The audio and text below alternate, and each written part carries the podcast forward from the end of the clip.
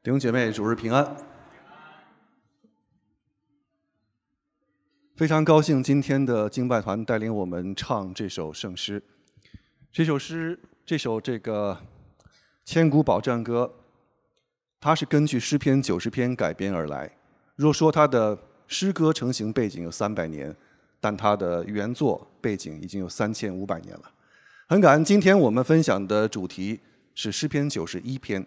它是九十篇的下文，二者之间有着紧密的联系，所以今天也感谢主给我们机会，继续也就着圣诗，就着敬拜，也就着上下文的关系，让我们共同在他的话语当中来一起敬拜他。好，开始之前，我们仍然先回到主前，有一个祷告。耶和华我们的主啊，你的名在何其美，你将你的荣耀彰显于天。神啊，感谢你成为我们每一个儿女的救赎主，感谢你成为我们的山寨，成为我们的避难所。谢谢主，你永不改变的信实。感谢主，把你的福气，把你的这样的福音，把你所有的救恩显明给我们。感谢主，你在十字架上为每一个儿女所流出的宝血，也感谢主，你赦免了我们一切的罪。主啊。谢谢你，也赐给我们你宝贝的话语。求主你也给我们智慧，让我们在你的恩典当中做一个智慧的人，认识你，抓住你的应许。谢谢主，也求主你恩待我们今天由始至终的敬拜，让我们今天讲的和听的，我们所有侍奉的团队，还有在荧幕前的弟兄姐妹，共同用心灵和诚实，在你的真理当中去敬拜你。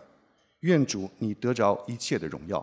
这样的祈求祷告是奉主耶稣基督的圣名，阿门。锦囊妙计这个成语特别的知，它是出自《三国演义》。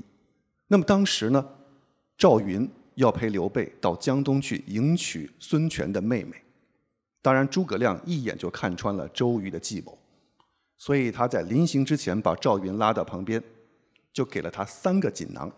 他说：“你此番江东之行，如遇不测，或者遇到了危险的时候，你就依次打开这几个锦囊，到时囊中妙计必能帮你化险为夷。”于是呢，赵云就跟刘备去江东了。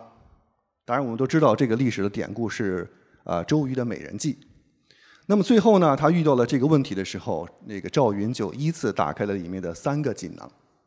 最后呢，他也成功的帮刘备既取得了美人，他们也成功的回到了他们自己的国家，就是这么的一个故事。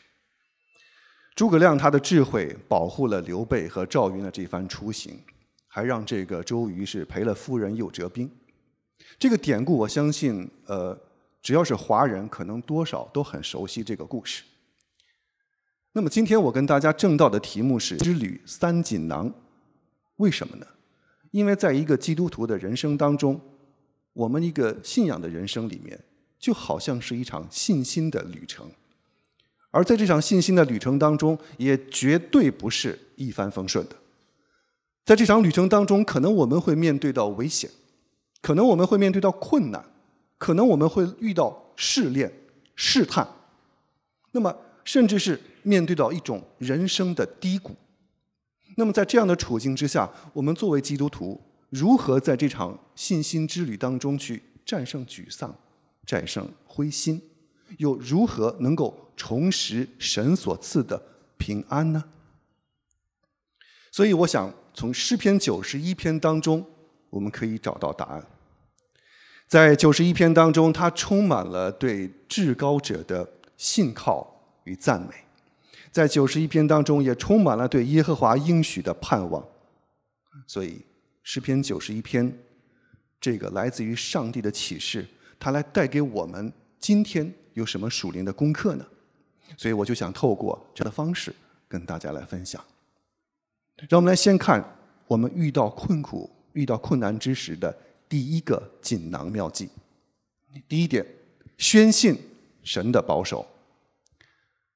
经文第一节、第二节说：“住在至高者隐秘处的，必住在全能者的荫下。”我要论到耶和华说：“他是我的避难所，是我的山寨，是我的神，是我所依靠的。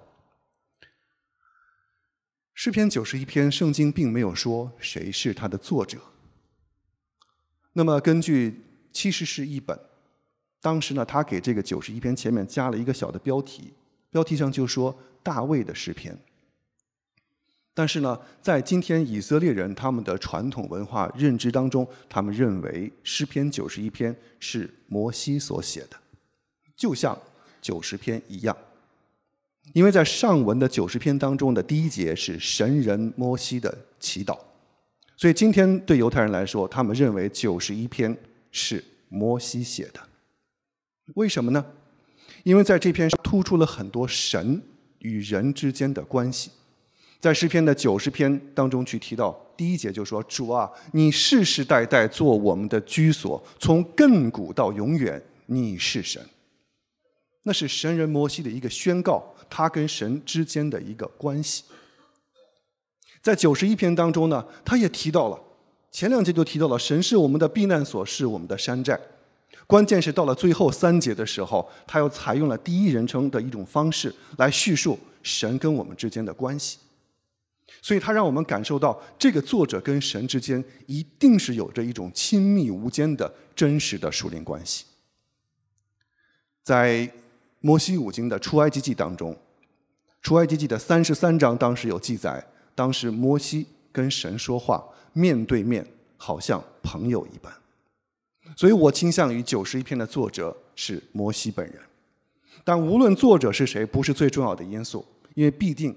诗篇当中没有注明，但是九十一篇所要注明的是，任何一个人可以在困难当中，我们通过诵读去默想诗篇九十一篇，我们从中可以得到鼓励、盼望和安慰。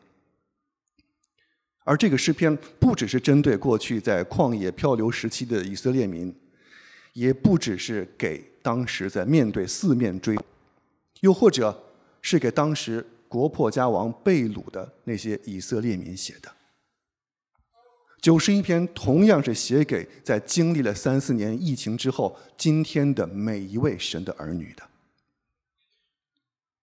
所以呢，诗篇九十一篇，它不只是昔日的那些求告神的圣徒们的避难所，同样也是今天你和我我们的避难所，是我们的山寨。在诗篇的前两节当中。一开始，诗人就坚定地宣信神的名和神的保守。只有两节的经文，他对神的名字有四种称呼。他第一个说：“神啊，你是至高者，你是全能者，你是耶和华，你是我的神。”这是非常坚定的语气和措辞。他以此表达了作者跟神之间的关系。至高者是什么？至高者是以色列人对神的一种尊称，以此来表达神的地位。经文说住在至高者隐秘处的，那么这个就表达了人跟神之间的这种关系，以及他们之间见面的地方。这个人住在至高者的隐秘处，也就是他们的关系非常的亲密。他们是在一个安定的居所当中，人是很平安的。所以对于摩西来说，他跟神之间见面的隐秘处是什么呢？可能是河烈山上，在那轰轰的雷声当中，也可能是在充满了耶和华荣光的会幕当中。弟兄姐妹，摩西跟神有亲密的关系，所以他住在神的里面。但是住在至高者隐秘处，却不是摩西一个人的专利。今天每一个神的儿女，我们都可以跟神有建立亲密、真实的属灵关系。那我跟神的这种。见面的这个地方，在这个隐秘处在哪里啊？不是每个礼拜天才来到这里的教堂，一个教会，不是的。也很可能是我每天早上清晨在我的内室，是我自己在我的床边，我在祷告的时候，我在读经的时候，那个就是我跟神见面的好地方。所以弟兄姐妹，也求神恩待我们，每一天跟神都有一个见面的时光。和一个分别为圣的一个地方，这样我们可以跟神建立最亲密的关系。那第二个名字了，全能者。全能者是以色列人对神权柄能力的一个肯定，那些愿意住在至高者隐秘处的人呢，必能得到全能者的保守。这是第二层次的宣告，这也是一个蒙福的应许。经文说：“必住在全能者的荫下。”荫下是什么？如果我们今天站在中午十二点站在外面，我们站在树荫下面，我们就明白那荫下有多么的宝贵了。对神人摩西来说，那荫下可能是什么呢？可能是上帝对他的看顾和保守。这么说吧，在先知书当中的先知约拿，当神让他使用他去尼尼微城做那个宣告的时候，是不是神让他长出一棵蓖麻树给他遮阳呢？那个就是他的荫下。对漂流在旷野当中的以色列人来说，神白日用云柱引导他们，夜晚用火柱去保护他们，那个就是神赐给他们的荫下，是一种遮盖，是一种保护。那么对大卫荫下又是什么呢？当大卫四处在躲避扫罗追杀的时候，有的时候大卫在山这边行，扫罗在山这边行，神就让扫罗看不到大卫，是神让大卫躲在他的荫下，神对他的看守。所以，简而言之，人与至高者之间有最真实的关系，就必蒙受至高者的看顾，躲在他的荫下，得享平安。在厦门的鼓浪屿三一堂，是一个很悠久历史的一个呃教堂。这个教堂当中有一位姐妹叫蔡丽霞，如果有去过厦门三一堂的弟兄姐妹，可能你听过她的见证。蔡姐妹呢，在今年二零二三年的时候，应该已经九十岁高龄了。但是她从出生在不到一岁的时候，她就因为医生的误诊，后来她就双目失明了。可以说，她的一生当中都是在黑暗当中度过的。那么后来呢，这个生活有些转变的时候，他呃也学习了盲文。他借着学习盲文，当然神也给他恩赐，使他眼睛看不到了，他特别的灵，所以呢，他就有学音乐的恩赐。他虽然眼睛九十年来看不到，但是他可以弹琴，他可以司琴。闽南圣诗三百首，他倒背如流。他闭着眼睛可以去司琴。今天在侍奉神。她有她，她现在有她自己的丈夫，有儿子，有孙辈。有一个记者就采访她，蔡姐妹：“你如果今天的眼睛突然可以睁开了，你最想看见谁？”蔡姐妹的回答是。我最想看见的就是我的主耶稣。所以说，这九十年来有神的恩典，因为神，因为神的恩典，神的力量，他让一个软弱的人，让一个软弱的人也靠着神的恩典来继续来为主发光。为什么？他投靠在全能者的荫下。接着第三个名字是耶和华。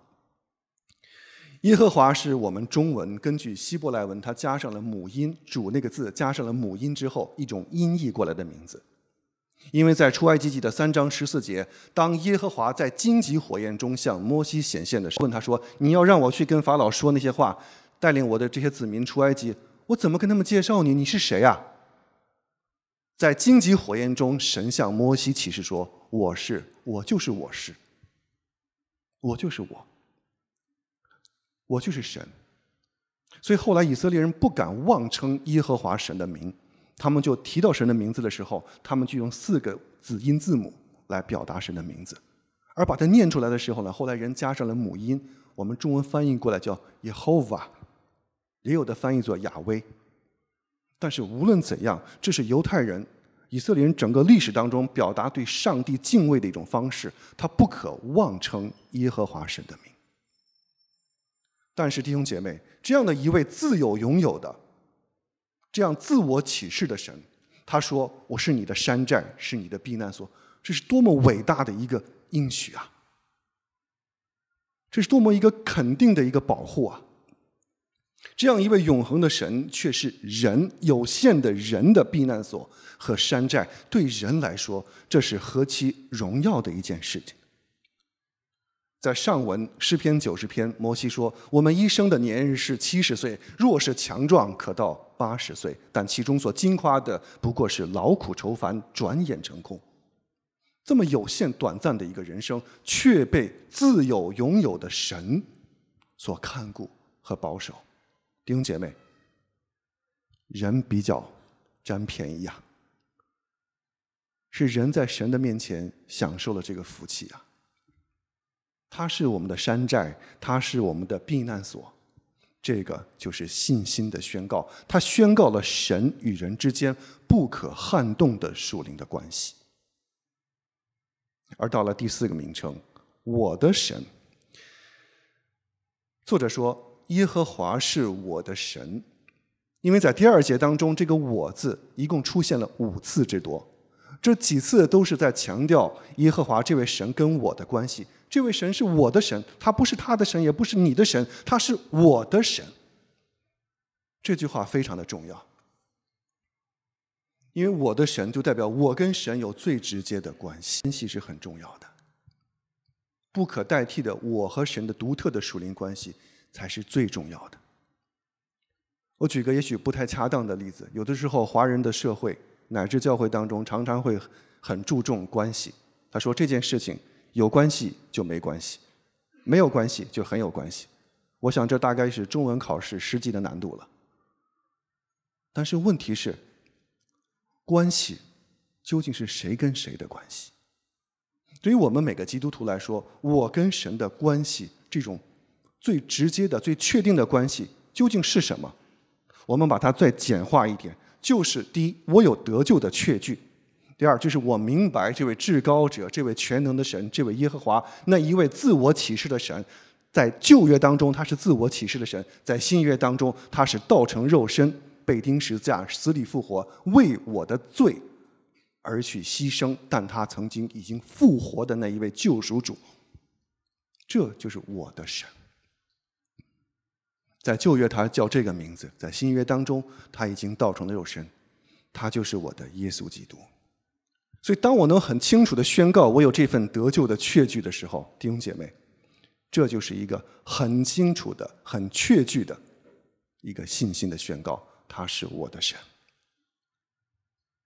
这也是需要我们在生活当中来回应神在我们每一个人生命当中的工作，来回应他对我的这个恩招，回应他对我的应许。如此，他才是我的神。否则，他就只是别人的神。所以，求主帮助我们，弟兄姐妹。今天是一个多变的时代。今天这个时代给人带来最大的焦虑是什么？就是未知。明天是什么样的？是未知。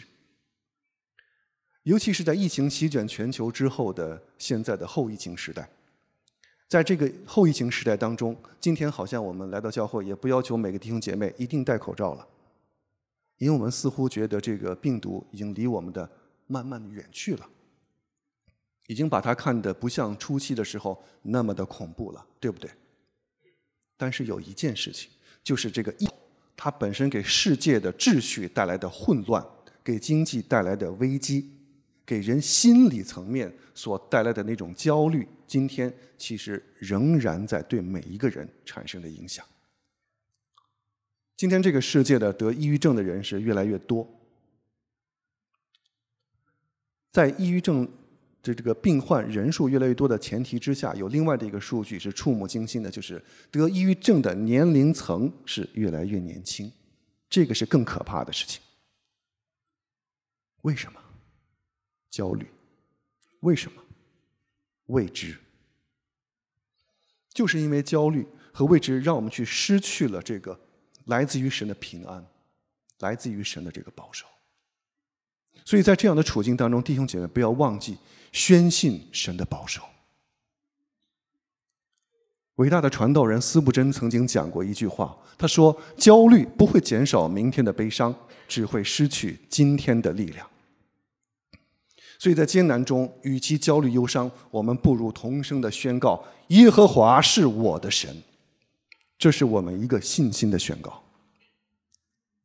我们在这个信心的旅程当中，也许会遇到困难，也许会遇到挑战，也会遇到焦虑的时候。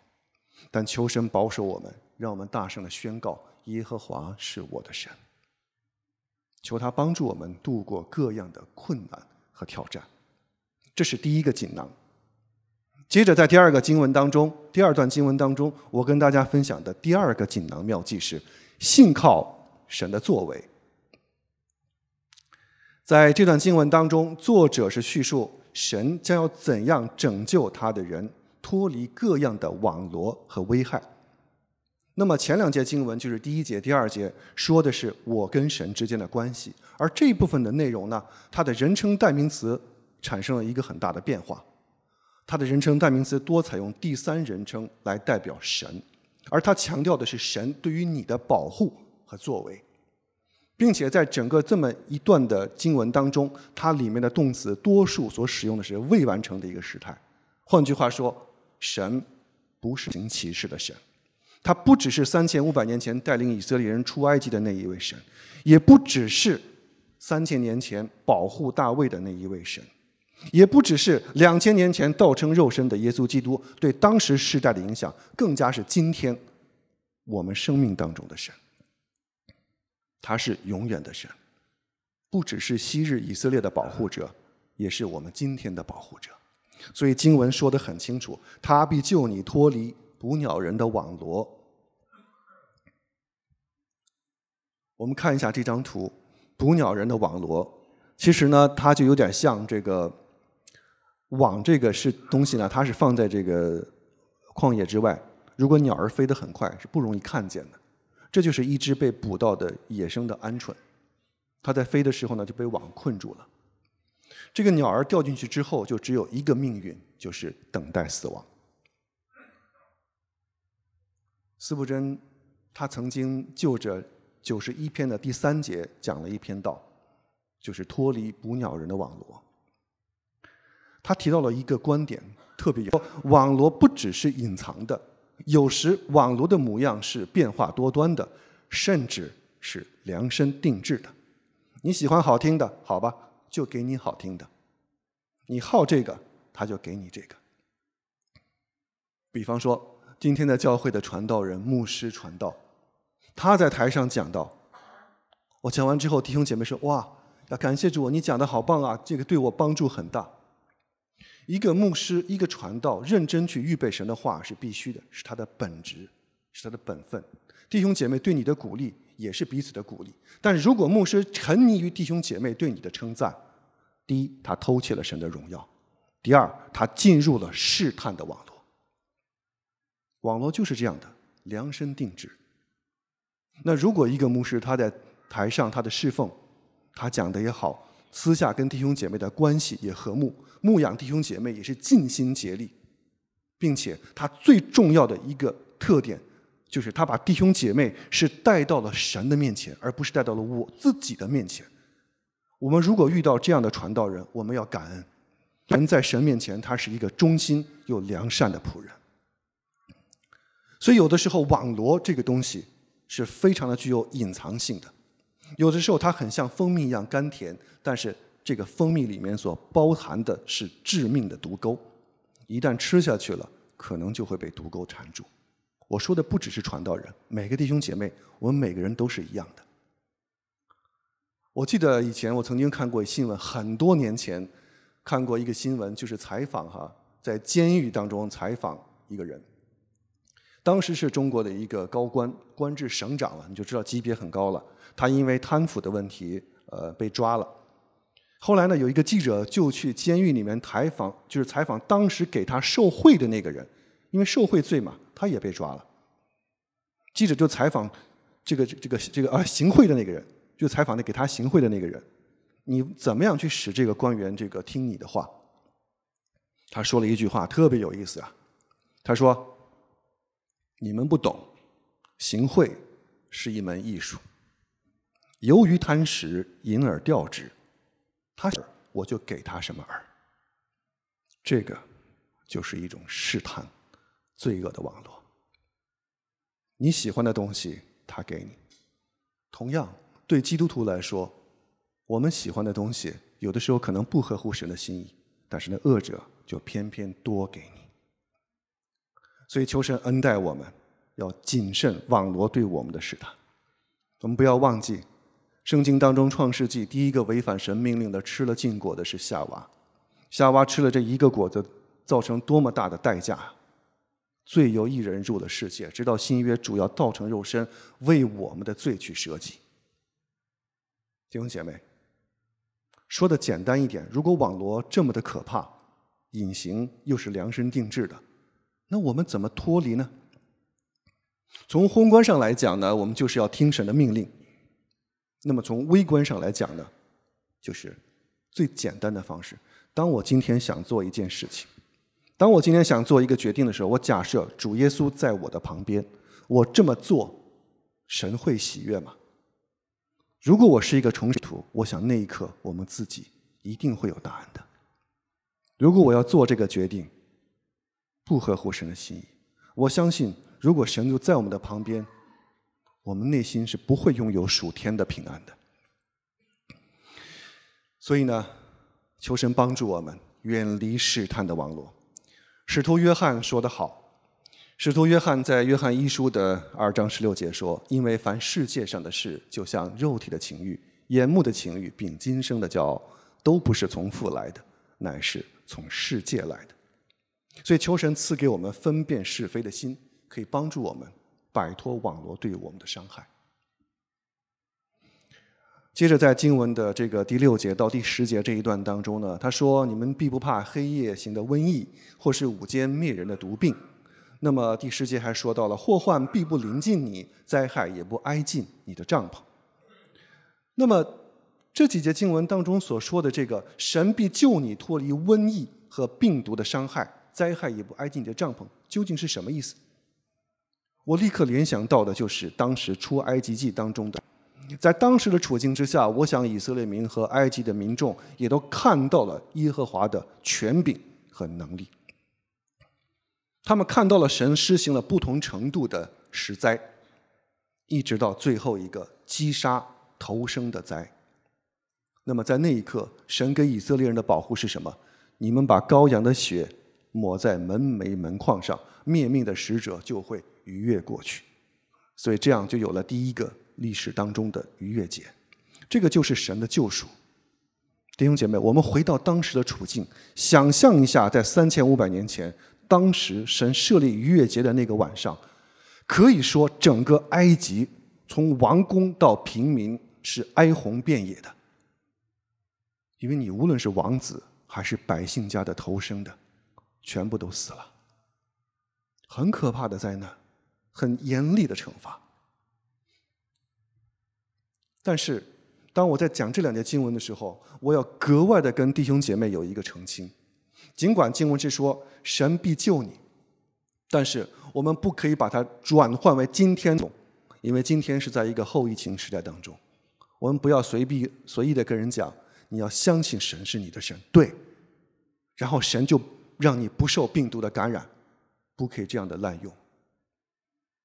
这个是妄用圣经，圣经没有这样讲啊，因为圣经当中是有一个上下文的关系，是有一个因果的关系。在经文的第八节说的很清楚：“你为亲眼观看，见恶人遭报。”换句话说，那些倒在倒在旷野，也包括在埃及全地，从上到下都死了头生，所有的这个事情。它背后的原因是第八节所说的：“你以为亲眼见恶人遭报。”经文说，以色列人的旁边有千千万万的人都倒下了。他究竟讲的是什么？他讲的这一生一死，他背后的原因是信靠和抵挡。他指的是当时的那些抵挡神、不信的罪，所以他们倒在了旷野。在出埃及记的那个晚上，是因为这法老的在旷野漂流的四十年，是因为以色列民的抱怨和他们的心硬，所以他们倒在了旷野。所以我们不可以今天拿来随意的讲，你相信神，你就不会被病毒所感染，没有这回事。如果我们脱离了经文去讲，那么我们就犯了一个断章取义的错误了，所以我们要小心。另外，在经文的第四节，经文说：“他必用自己的翎毛遮蔽你，你要投靠在他的翅膀底下。他的诚实是大小的盾牌。”这里形容神把自己的孩子，好像是就像这个图上的鸟，看顾自己的小鸟一样，这是一种遮盖，是一种保护。我们不要忘记，当以色列人出埃及之前，他们已经被埃及奴役了四百年。在这四百年当中，他们一定接触到了埃及的文化。在埃及的文化当中，伊西斯女神，她是一个长着巨大翅膀的一个神邸，她可以保护平民，也可以保护法老的平安。所以，这是他当时的文化。因此，如果这样告诉以色列民，神想保护，对他们当时的文化认知是有帮助的。他们能明白，神好像是有翅膀的鸟来看顾自己的孩子，并且我们在以赛亚书当中也看到了，当时先知以赛亚见到神的时候，那个基路伯是有六个翅膀，两个翅膀遮脚，两个翅膀遮眼，两个翅膀飞翔，所以他们的文化是有这样的一种遮盖、翅膀保护的这种文化认知在里面。所以我们就不奇怪神为什么会这样说了。那么关键的是下面说他的诚实是大小的盾牌，大小的盾牌很简单，大盾牌就是遮盖全面的，小盾牌就是一只手拿着小盾牌，另外一只手还可以拿着兵器，便于作战。最简单的理解就是神的保护是全方位的，而这上面说他的诚实是大小的盾牌。这个诚实对我们读中文的人来讲呢，稍微有一点点的，呃，理解上的一个困难。因为诚实，其实在七十士译本当中的这个诚实被翻译作信实，英文就是 faithfulness，就是上帝的信使。翻译成上帝的信使的时候，我更加明白理解什么是盾牌，是因为上帝永不改变他的信使，这个才是我们的盾牌，是我们的保护。它突出的是神的属性。而诚实似乎更偏向于品格，但诚实翻译的并不为错，信使更帮助我们容易理解。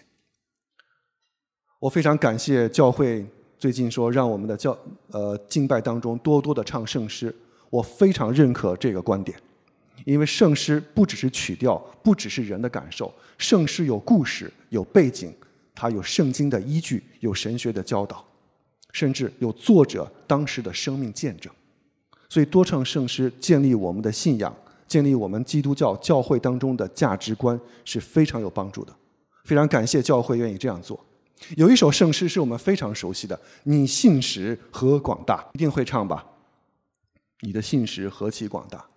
它的作者就是 Thomas Obadiah，就是这个人。他一生体弱多病。但是蒙神的恩典活了九十四岁，他一生只是做一个平平凡凡的一个销售员，但是他平凡的一生却写下了一千两百首对上帝的赞美诗。所以弟兄姐妹，神的信实在托马斯的生命当中彰显出了他的恩典，而托马斯也用他平凡的一生见证着神的信实和神的看顾。因为他们认识上帝，因为他们信靠上帝，所以神也使用他们的生命。接着在经文的第五节说：“你必不怕黑夜的惊骇，或是白日飞的箭。”其实这节经文不用过多的解释，它最简单的诠释就是诗篇一百二十一篇第四节：“保护以色列的，也不打盹儿，也不睡觉。”神对于其子民的保护是全世界。在今天，有很多基督教的国家，有很多士兵喜欢在上战场之前把诗篇的九十一篇作为一种纪念品印下，带在身上。为什么呢？他认为在战场当中，我会得到神的看顾和保守。弟兄姐妹，我们不要轻看这个举动，因为今天我们是在和平的地方。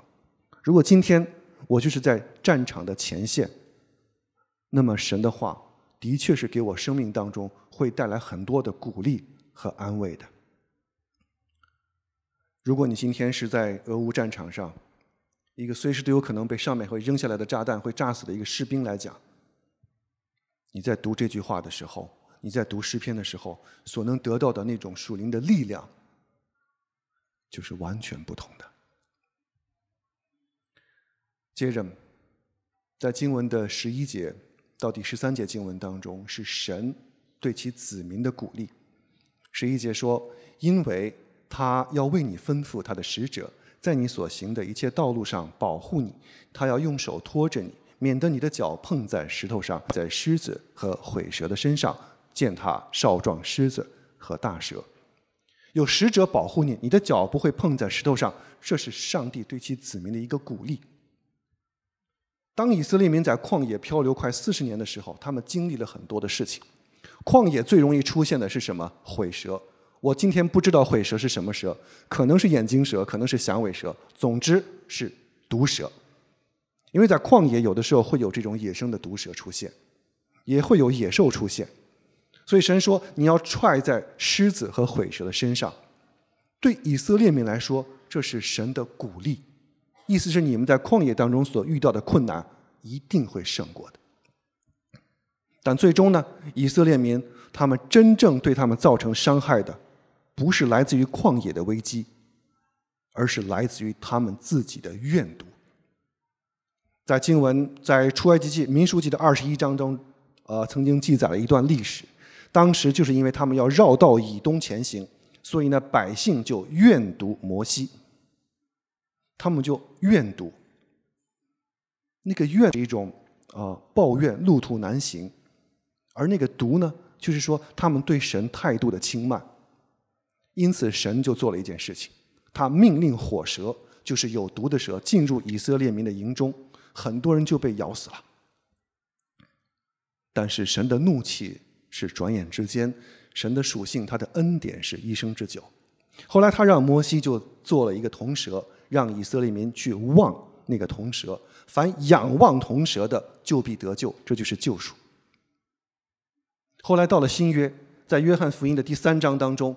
约翰在写第三章的时候，三章的十四节和十五节说：“摩西在旷野怎样举蛇，人子也必照样被举起来，叫一切信他的都得永生。”有一行小字说：“叫一切信他的人在他里面得永生。”弟兄姐妹，很多时候人需要学习到的一个属灵的功课是仰望神，不是看困难。以色列民因为只看到眼前的困难，而对上帝的态度产生了轻慢，受到了神的惩罚。但愿我们今天不是看我们面前的这个困难，而是仰望我们的神。不久之前，我曾经看过一个新闻，新闻是这样的一个小、很简短的一个视频片段，它是描写在俄乌战场上的一个士兵。这个士兵在战场上惧怕极了。他不想再继续作战了。他最后呢，对方有一个无人机朝他飞来，那个无人机会扔炸弹的。他就看着那个无人机，他就做出了投降的这个动作。最后那个无人机呢，也给他做了一个回应的一个动作。后来他说：“我愿意投降。”意思就是大概愿意投降的意思。后来那个无人机就给他示范：“你跟着我走。”无人机就带着他飞，一直飞到了一个战俘区，他被俘了。不是他胆小，我们没有任何人有资格去嘲笑他的胆小，因为在战场当中，任何一个国家的生命都应该被尊重。我所想讲的那个无人机并不是救主，但是当他换了一个角度，不是面看着敌人的时候，他朝向那个无人机的时候得救赎。那有的时候，我们自己也不是只要平视看着前面，明天所要面对到的艰难和困难。问题还在那里，但有的时候我们需要转换一下角度，仰望我们的救主。因为在人生的信心之旅当中，除了我们要宣信神的保守，我们更加要坚定的信靠神的作为。除此以外，还有第三个锦囊，在这场人生之旅当中，我们需要紧抓神的应许。经文的第十四节到第十六节，神说：“因为他专心爱我，我就要搭救他。”我们可以下一篇吗？下一个幻灯片。神说：“因为他专心爱我，我就要搭救他。因为他知道我的名，我要把他安置在高处。他若求告我，我就应允他。他在急难中，我要与他同在。我要搭救他，使他尊贵。”我要使他足享长寿，将我的救恩显明。最后这三节经文是上帝给其子民的一个非常坚定的应许。诗人非常巧妙的在这几节经文当中，把人称代名词换成了第一人称“我”，好像是神自己在对人在讲话一样，就是那么的亲切，就是那么的坚信，显示出神跟人之间的关系是更加的亲密和更加的可靠，因为神自己说：“我要搭救你。”神给了他的子民有很多的应许，有搭救的应许，有安置在高处的应许，有同在的应许，有给你尊贵的应许。然后呢，有使你长寿的应许，还有将我的救恩显明给他的应许。哇，这么多的应许，神就写在圣经当中。弟兄姐妹，我们要怎么去得着神给我们的应许呢？答案就在第十四节当中。经文的第十四节说：“因为他专心爱我，所以。”就会有着一切的应许，弟兄姐妹，我们怎么专？我们要怎么做呢？在旧约当中，当摩西在迟暮之年，他对以色列人这样的劝勉，在生命记的第六章，摩西对以色列说：“以色列啊，你要听，耶和华我们神是独一的主，你要尽心、尽性、尽力爱耶和华你的神。”到了新约，当主耶稣已经三次宣告他要上十字架的时候，他那个时对挑衅他的文士以及他的门徒宣告说：“第一要紧的就是以色列啊，你要听，主我们神是独一的主，所你们要尽心、尽性、尽意、尽力爱主你们的神。”这是神的命令，即便过了一千五百年。没有改变，再过了两千年到今天也没有改变。什么叫做专心爱主？尽心、尽性、尽意、尽力爱主我们的神。弟兄姐妹，专心爱主是什么？明天我的股票要跌了，今天我跪在神的面前，神啊，求你保守这个股票市场。神啊，明天我要去拔智齿，我的牙痛。求你保守，医生拔的时候不要太痛。这是专心吗？神啊，我的孩子明天就要高考了，求你保守他正常的发挥。只是这些是够吗？如果我们只是遇到了问题、遇到了困难，我们才来到神的面前的时候，那个不是专心爱主。我不是说你是错啊。专心爱主是一种平时在顺境、在逆境当中都跟神有一种亲密、真实属灵关系的状态，那个是专心爱主，不是临时抱佛脚，有问题找神求。那样我们是一种交换的一种方式来敬拜神，不是讨神喜悦的。两个月前，我曾经去探访了一位阿姨，她已经七十多岁了。由于身体的残疾呢，她只能在轮椅上行动。一进入她的家，她就跟我们热情的这个沟通。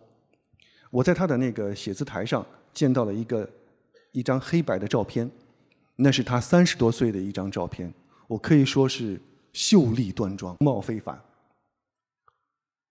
但是呢，我今天所见到的这位七十多岁的阿姨呢，他是由于疾病，由于肿瘤，他三十多岁呢就长了肿瘤，而且是恶性肿瘤。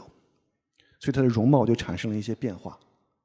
当时有个医生，有两位医生跟他说：“你这个病很严重，因为是恶性肿瘤，而且在面部，它涉及的神经太多，不容易做。”我们想象一下，他四十年前得这个病，那个时候的医疗手段并不先进呐。所以呢，他医生就跟他讲说：“你现在这个病，你的生命大概有三个月，最多六个月。”你想想，如果一个医生给我们宣告这样的一句话，那就是当头一棒啊！所以，当医生说完这个话的时候，他的心情也是沮丧极了。他进入了一个非常一个紧张的一个状态。但是还好，他有神。他就在读诗篇，他跟我讲，他在读诗篇九十一篇的时候，他相信神的应许。尤其是九十一篇的十四节，圣经中神的话说：“神说，因为他专心爱我，我就要搭救他。”所以他没有进行化疗，他不接受，他就平静的接受，即便只有六个月的生命，我平静的接受。然后他专心爱主，读经，他祷告，他每天仍然是保持喜乐的生命，所以他活了四十年，到今天已经过去了四十年。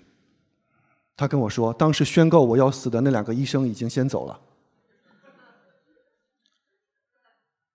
但是他今天仍然在艰难的、坚强的活着。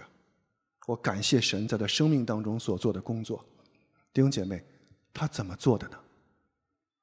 他起床后的第一件事情就是读神的话。我看到他的那本圣经，我就拍了一张照片。你可以看到这个圣经磨损，这个圣经磨损的程度。你就知道他是每天如何把神的话当成生命的粮食来吃的。由于肿瘤的影响，我要补充一句：由于肿瘤的影响，他其实只有一只眼睛可以看见字。即便是在这样的处境之下，他专心爱主。弟兄姐妹，也许有的时候我们来到教会，我才愿意做一个好的神的儿女。也许在家庭当中，我还有我的调皮，有我的老我。求神帮助我们，不要只是临时爱主，而是专心爱主。求神恩待我们，凭信心紧抓住神的应许。让我们进入结论：基督徒的人生是一场充满坎坷的信心之旅。那么，如何在困难当中、在压力当中拥有得胜的属灵生命呢？借着诗篇九十一篇，弟兄姐妹，不要忘记宣信神的保守，信靠神的作为，紧紧的抓住神的应许。也愿我们每一个弟兄姐妹彼此鼓励，在生活当中专心爱主。我们一起祷告。天父，我们感谢你的恩典，感谢你为我们所做的一切，感谢你在历史当中向我们当中向我们的彰显，感谢主你亘古不变的信实，求主你也赐给我们信心、勇气、智慧和力量，在今天这个后疫情时代当中，专心爱你。这样的祈求祷告是奉靠救主耶稣基督的圣名，阿门。